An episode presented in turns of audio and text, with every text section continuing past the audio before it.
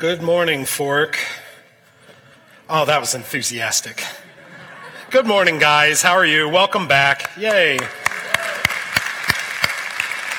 I feel like I should start off with an apology because I imagine most of you were probably expecting Pastor Josh to speak today. First day back inside in however long, and you get me. Sorry. Sorry. Oh, yeah, there you go. That's very, very kind. But to be clear, you made reservations for this. Just like a restaurant, you reserved your spot, and you probably thought you could like get, you know, oh, I'm going to get some filet mignon or some ribeye or something, and they bring out this chubby, cold bottom sirloin. My apologies. But I am very excited, not only to be here in front of all of you guys, but for this message today, because uh, this is one that's very close to me and one that I've been thinking about a lot during this year, season, whatever you want to call it, of twenty twenty.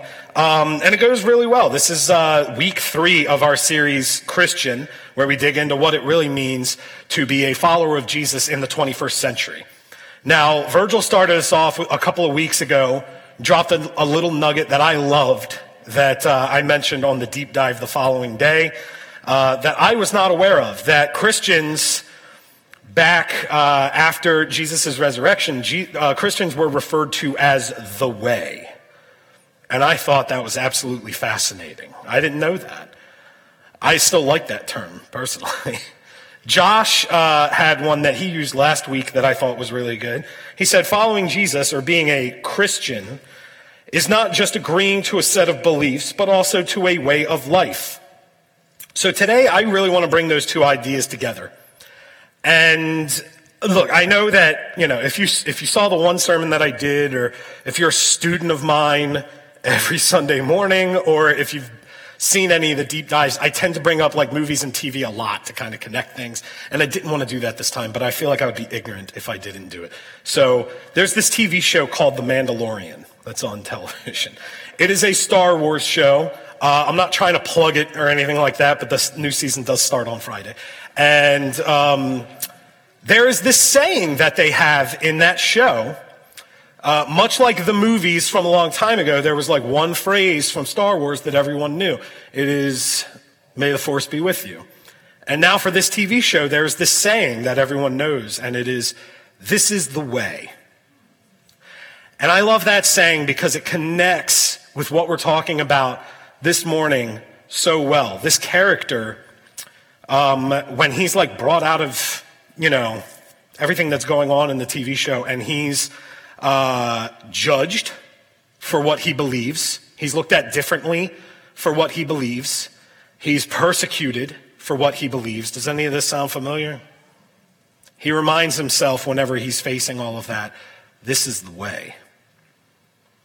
When he has his doubts and he feels like he shouldn't do something just because it's noble or it's the right thing to do, and he thinks to himself, why can't I just look out for myself?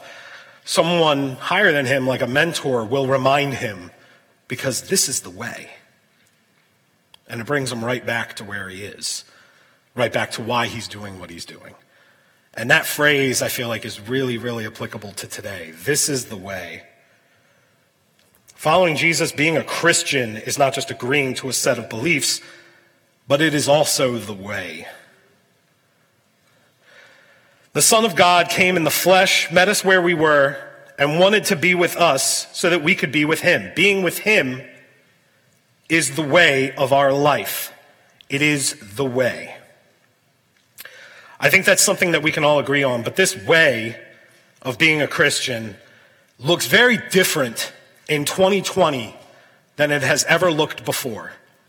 Because over the last eight months, I have seen friends, families, students, mentors of mine um, kind of break down a little bit because things are very, very confusing for them right now. Everything is really different. Um, this, I mean, this year has a whole new meaning. What does being a Christian look like right now through this season of life? There's nothing, I know Josh loves to say this is not a new normal. There's nothing normal about this season. I heard someone refer to it as a new reality. I prefer that. It's a new reality that we're all going to have to cope with. A lot of people have struggled during this season. I think that's safe to say. And based on all of the conversations that I have had with people, um, I think the term that you can relate how we're feeling right now, the, the term you can relate that to better than anything else is probably grief. This feels a lot like grief. I, I don't think I'm jumping the shark by saying that, but if for anyone that has ever experienced grief before, you look at the you look at the similarities. We have lost um, our sense of normalcy. We have lost our sense of control. We have lost our certainty, our routine. We have lost security. If you're a parent, you have grieved the loss of your students having a normal social life, going to school and being with their friends. That's one way to look at it. Another way is you grieve your students at being in, sc- being in school so that you can have a normal life, one or the other. You know, either way, you're grieving. That's the point. Um, when it comes to grief and how you experience grief, there's always two sources that I go to. The first is a book by C S Lewis called A Grief Observed, great book that he wrote when he was grieving the loss of his wife to cancer. He never meant for it to be published, but his son published it, and I, I have read that a couple times, and I find that to be like very comforting. There's also this author named David Kessler. Uh, David Kessler is the founder of a website called Grief dot com. Straight to the point. He's also written a couple of books on grief with such exciting titles as Grief. And On Grief and Grieving. And then finally, Finding Meaning. The sixth stage of grief. A lot about grief. This man has made grief his entire life. And the one quote that he has that I feel like sort of applies to what we're experiencing, if you want to compare it to grief, is that understanding the stages of grief is a start, but the stages are not always linear. Okay? And to be fair, people don't always experience all of the stages. So I'm going to go through the five real quick because I have spoken to people that have experienced all five during this season. I've spoken to people who have experienced one of the five, and there's a chance that you or someone in your family is one of these five. So we'll start off with denial, right? This virus is not real. What's going on in the world right now, it's not serious. It is not as serious as people say it is. It's going to go away soon. Denial. What about anger? The government is taking away my life right now. This is ridiculous. I'm not going to live with this. They're going to try to make me stay home. Fat chance. Third one is my personal favorite, bargaining. That was me. If I social distance for two weeks, I can go and do whatever I want, right? Do you remember when this whole thing was going to be two weeks? And it's here we are eight months later. Sadness.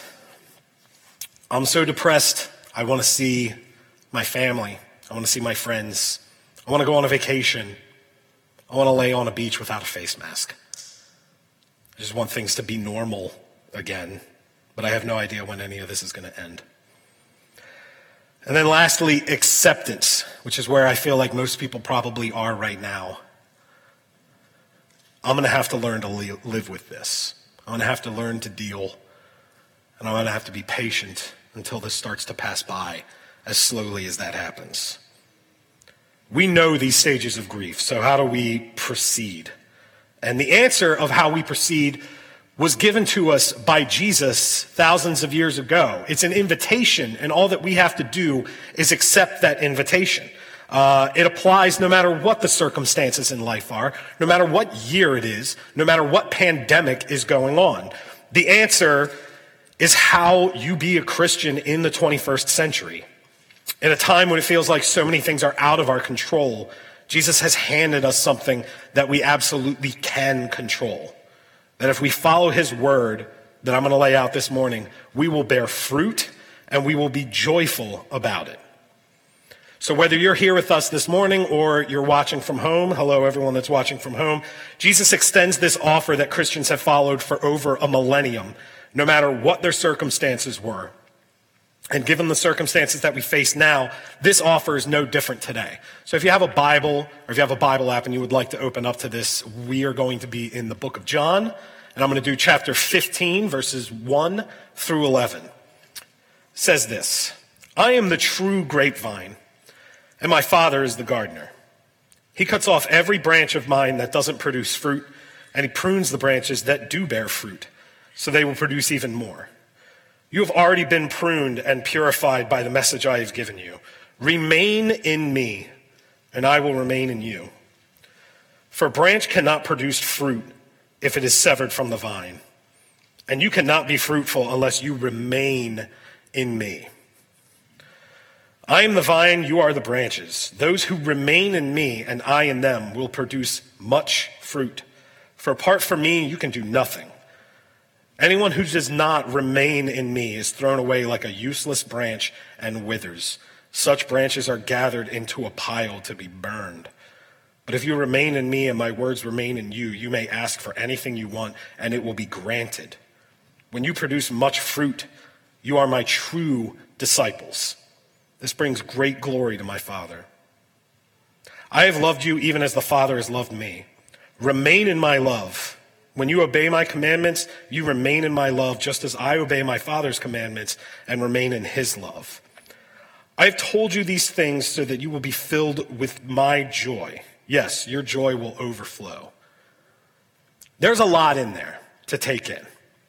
Um, but there was one word that you guys probably noticed because it was spoken ten times, ten times in eleven verses, and that's the word remain, okay?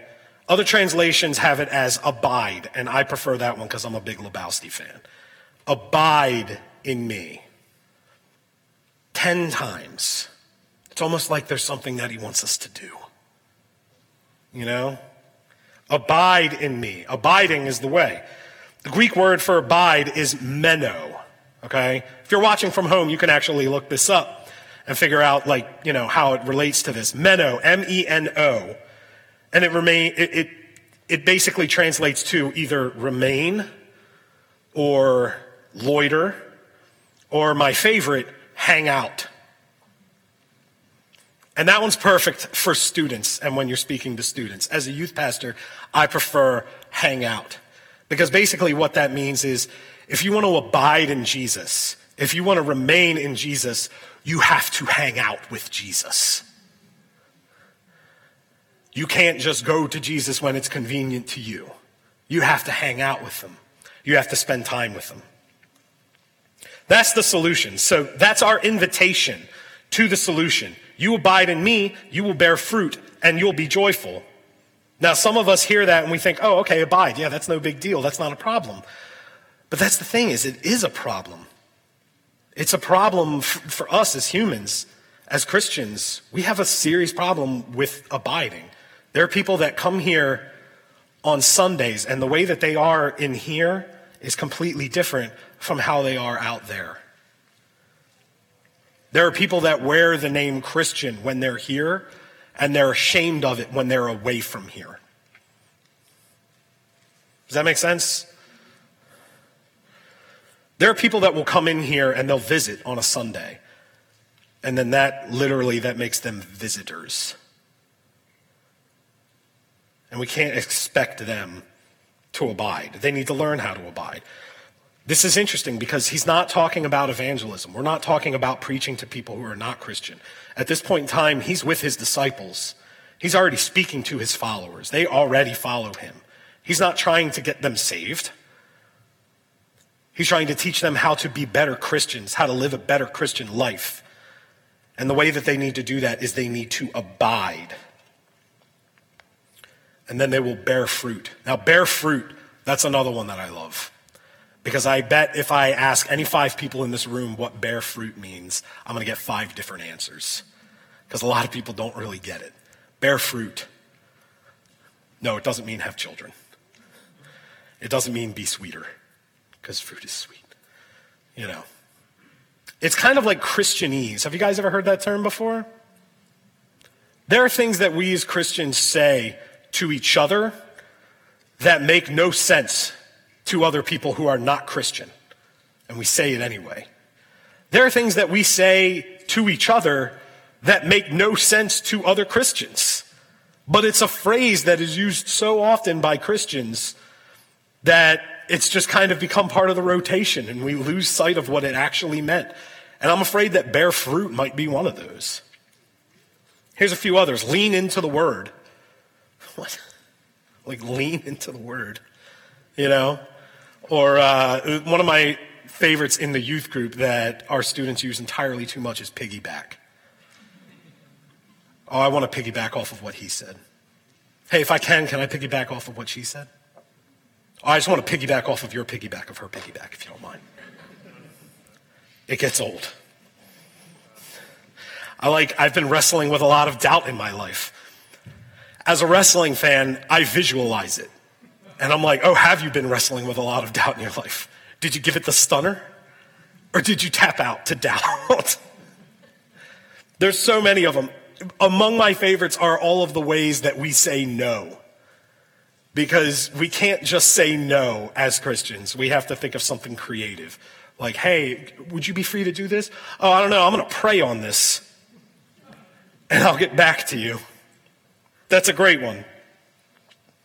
I want to, but I'm just waiting on the Lord right now. And then there's like, I don't think it's God's will. No, I'm not sure. I would love to volunteer for the student ministry, but I feel like God's just telling me to rest in this season of life. We've got creative ways for no. We need to bear fruit, so we need to understand what that means. So let's define it. What does it mean to be fruitful as a follower of Christ?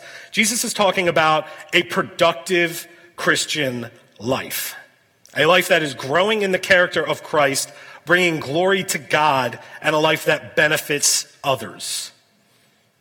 Okay? Those are three different things. I'm going to hit on those a few times, just in different ways. A life that's growing in the character of Christ, bringing glory to God, and a life that benefits others. So if I'm bearing fruit in my life, I'm being a better husband. I'm being a better father. Um, I am being a faithful follower of Jesus. I am a purpose-driven employee at my job. I am being loving and forgiving to friends and to family. I have more self-control over the things that take me away from being fruitful. And then ultimately, I'm going to live a more peaceful life. So if you're being fruitful as a follower of Jesus, then you're looking more and more like Jesus, not less. You give more and more glory to God, not yourself. And your life benefits other people more, not less. There's a few things that you could say about fruit that parallel directly with being a Christian. And I'm trying to think of how to word these because I messed this up at the nine a.m. Like, a fruit will directly bear resemblance to where it grew from. Okay? So basically what that means is an apple tree, or an apple comes from an apple tree, right? An orange comes from an orange tree. A grape comes from a grapevine. If you're a Christian, you will resemble Jesus because that's what you're rooted in. No matter what year it is or what situation you're going through in life. Here's another one. Fruit always exists to benefit someone else. An apple grows to be eaten, to be consumed. I'll take it a step farther and say fruit exists to benefit other, someone other than themselves. So if an apple exists for the person that consumes it, likewise, if we were being fruitful, other people are getting a lot out of us as Christians. Does that make sense? That that faith that we're learning, everything that we know about Jesus, we're not keeping that to ourselves. We are sharing that with other people. Fruit does not exist to exist on its own. You know what you call that? A fruit that eats itself? Rotten. Nature has a much tougher term for it than people do. We just prefer the term selfish. Last parallel about fruit is that fruit can always be seen. Now, I really wanted this sermon to be accurate, so I did a lot of research into this, honestly. And after about like an hour and a half, I can tell you there's no such thing as an invisible or translucent fruit. okay? It felt like a day wasted. But there is no invisible fruit. Fruit can be seen by everybody. That means if you're a Christian, we can see it. Does that make sense? If you're a Christian, we can see it, and we'll see the fruit of your life. Going back a little bit, verse eight says, when you produce much fruit, you are my true disciples, and this brings great glory to my Father. A lot of Christians, they just want a giving God. They, they don't think that much about giving glory to God. But Christians need to abide in Jesus if they want to bear fruit. So everything that I have explained to this point begs one question. How? How do we do this? How do we abide? How do we bear fruit? Paul writes in his letter to the Philippians, chapter three, verse twelve, I don't mean to say that I've already achieved these things or that I've already reached perfection, but I press on to possess the perfection for which Christ Jesus first possessed me. Other translations say, but I press on to take hold of that perfection. Take hold of Jesus. That's what's important. That's the challenge. Because as humans, we have a really hard time taking hold of anything. I have a five-year-old daughter who's staring at the ceiling right now. Hi, Macy. She's lost so many toys because she doesn't know how to keep them, how to take hold of them. I remember the first time she lost a balloon, which I'm sure everyone in here did when they were kids. That balloon that you have that you hold in your hand and then you just kind of loosen that grip a little bit and it floats into the sky forever. I remember her sobbing. She doesn't remember this. She doesn't care. She's already back on her iPad. But I have to live with the memory of her sobbing. We have a hard time keeping hold of things. It's not just children. Students are just as bad. A couple years ago, I had a girl um, on one of our outings at an amusement park think it would be smart to take a video of herself on a roller coaster. On her phone. First hill going down. Phone is gone. Never to be seen again. She didn't keep hold of it. We had a kid last summer leave his suitcase in the lobby of our hotel at summer camp because he didn't keep hold of it. He didn't care about the things that were in there. They weren't important to him, I guess. Don't worry, we found it and we made him carry it around for the rest of the day as an, uh, as, an as embarrassment, as public humiliation. But he didn't keep hold of it. That's children, that's students. Adults are just as bad.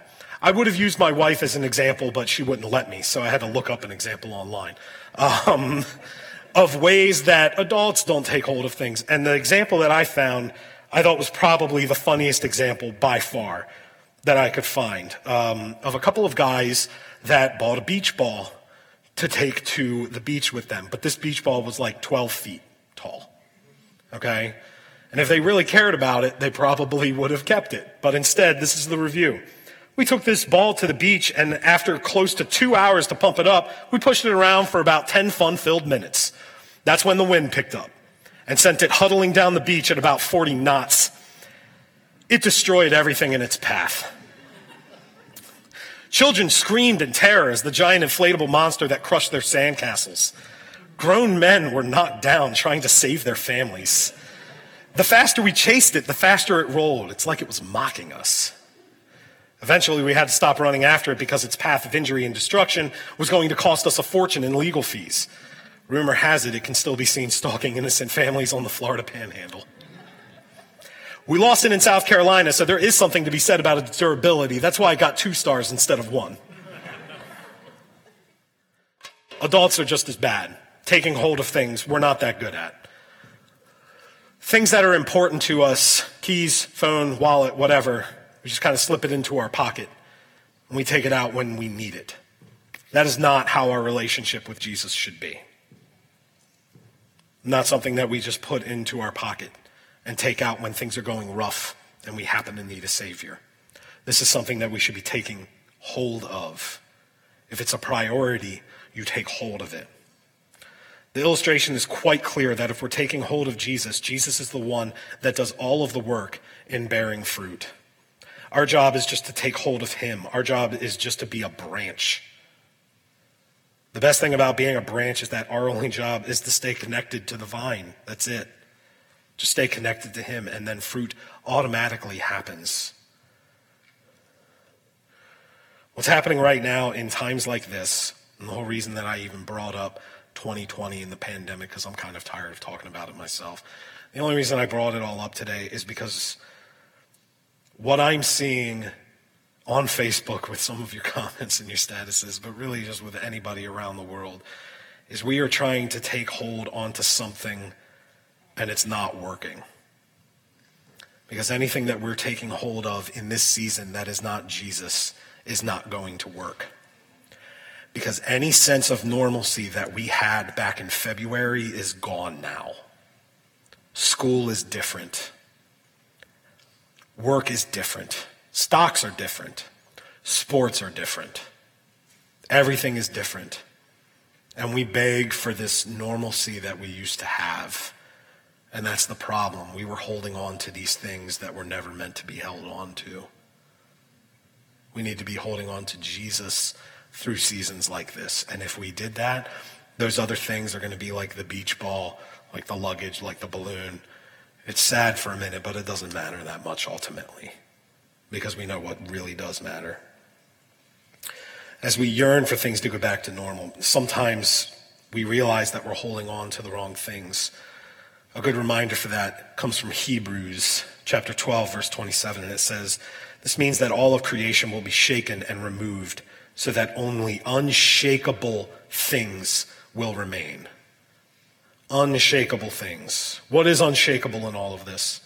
What is never changing? What is never ending? And shouldn't that be what we're investing our lives in? Shouldn't that be what we're taking hold of?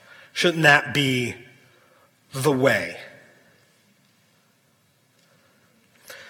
In context, as we should do, I, I really want to highlight why this is so important. This was uh, chapter fifteen in John. Chapter fourteen ends with um, Jesus saying this last sentence to his disciples. He says, "Rise and let us go from here," which by itself does not make that much sense. But that's how chapter fourteen ends, with Jesus saying, like, let's leave where we're at right now and we'll move on from here. Where were they at that point in time? They were at the Last Supper.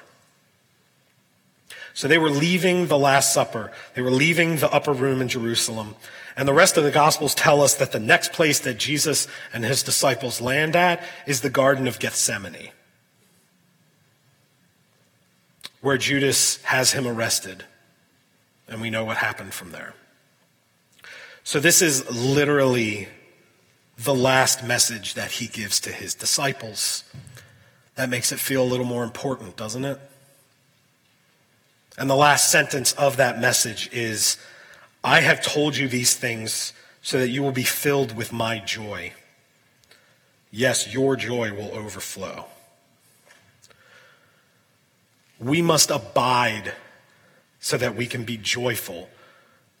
Ultimately, our joy will overflow. It will be his joy in us. There's so many things in our lives that we cannot control right now. This year has been evidence of that. But John chapter fifteen shows Jesus handing us something that we can control if we choose to. We just have to make that choice. If we do that, his joy will be in our lives. His joy that shines through regardless of year, regardless of circumstance, regardless of change. His joy will be our joy, and then our joy will be complete. This is a new reality, and new realities require rules or guidelines, but Jesus just gave us the best guideline through all of this. It tells us how to bear fruit, how to be joyful, and as twenty-first century Christians, all we need to do is abide in him. That is the way.